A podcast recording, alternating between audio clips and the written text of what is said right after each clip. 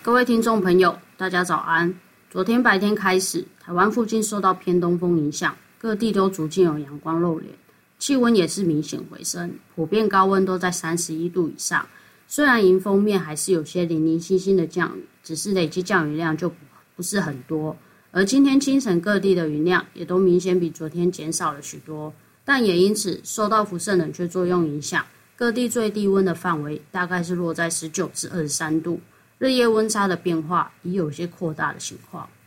预期本周将持续受到底层高压回流、偏东风影响外，甚至中高层的副热带高压势力也有些往台湾附近延伸。总体而言，台湾各地的天气形态都算是蛮类似的，只不过东西两边会各有不同的情况。对于迎风面的东半部来说，还是会有些地形降雨机会。不过，由于接下来环境水汽都比较偏少的情况下，降雨相对都是比较零星的，影响不大。反而是西半部稍稍要留意的是，虽然普遍都会是晴时多云、早晚较稳定的天气，不过午后受到热力作用及局部地面风向符合的影响下，中南部的局部山区还是会有短暂阵雨或雷雨机会。虽然说降雨影响的时间较短，但这种热对流降雨所带来的瞬间雨势。还是会比较显著一点，建议前往山区的朋友还是要注意一下午后的天气变化了。而各地白天高温至少都可以维持在三十一度以上，不过夜晚清晨的低温由于云量较少的关系，在局部的沿海空旷或是近山平地区，仍是有二十至二十四度的低温出现。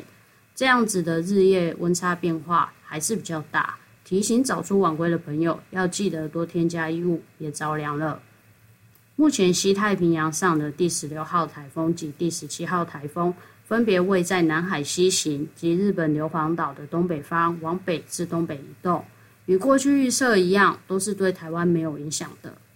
而昨天在吕宋岛东方远洋面，只有另一个编号九十七 W 的热爱扰动发展中。虽然现在的整个云团结构还尚在整合，不过未来还是有些机会增强为热带性低气压。而目前预报路径上，大概都会往琉球群岛东南方海面靠近之后，再转北去向日本。虽然说要影响到台湾的几率都还是比较低的，不过后续的变化仍有待观察，也请随时注意最新的天气变化资讯。以上气象有天气风险林孝如提供。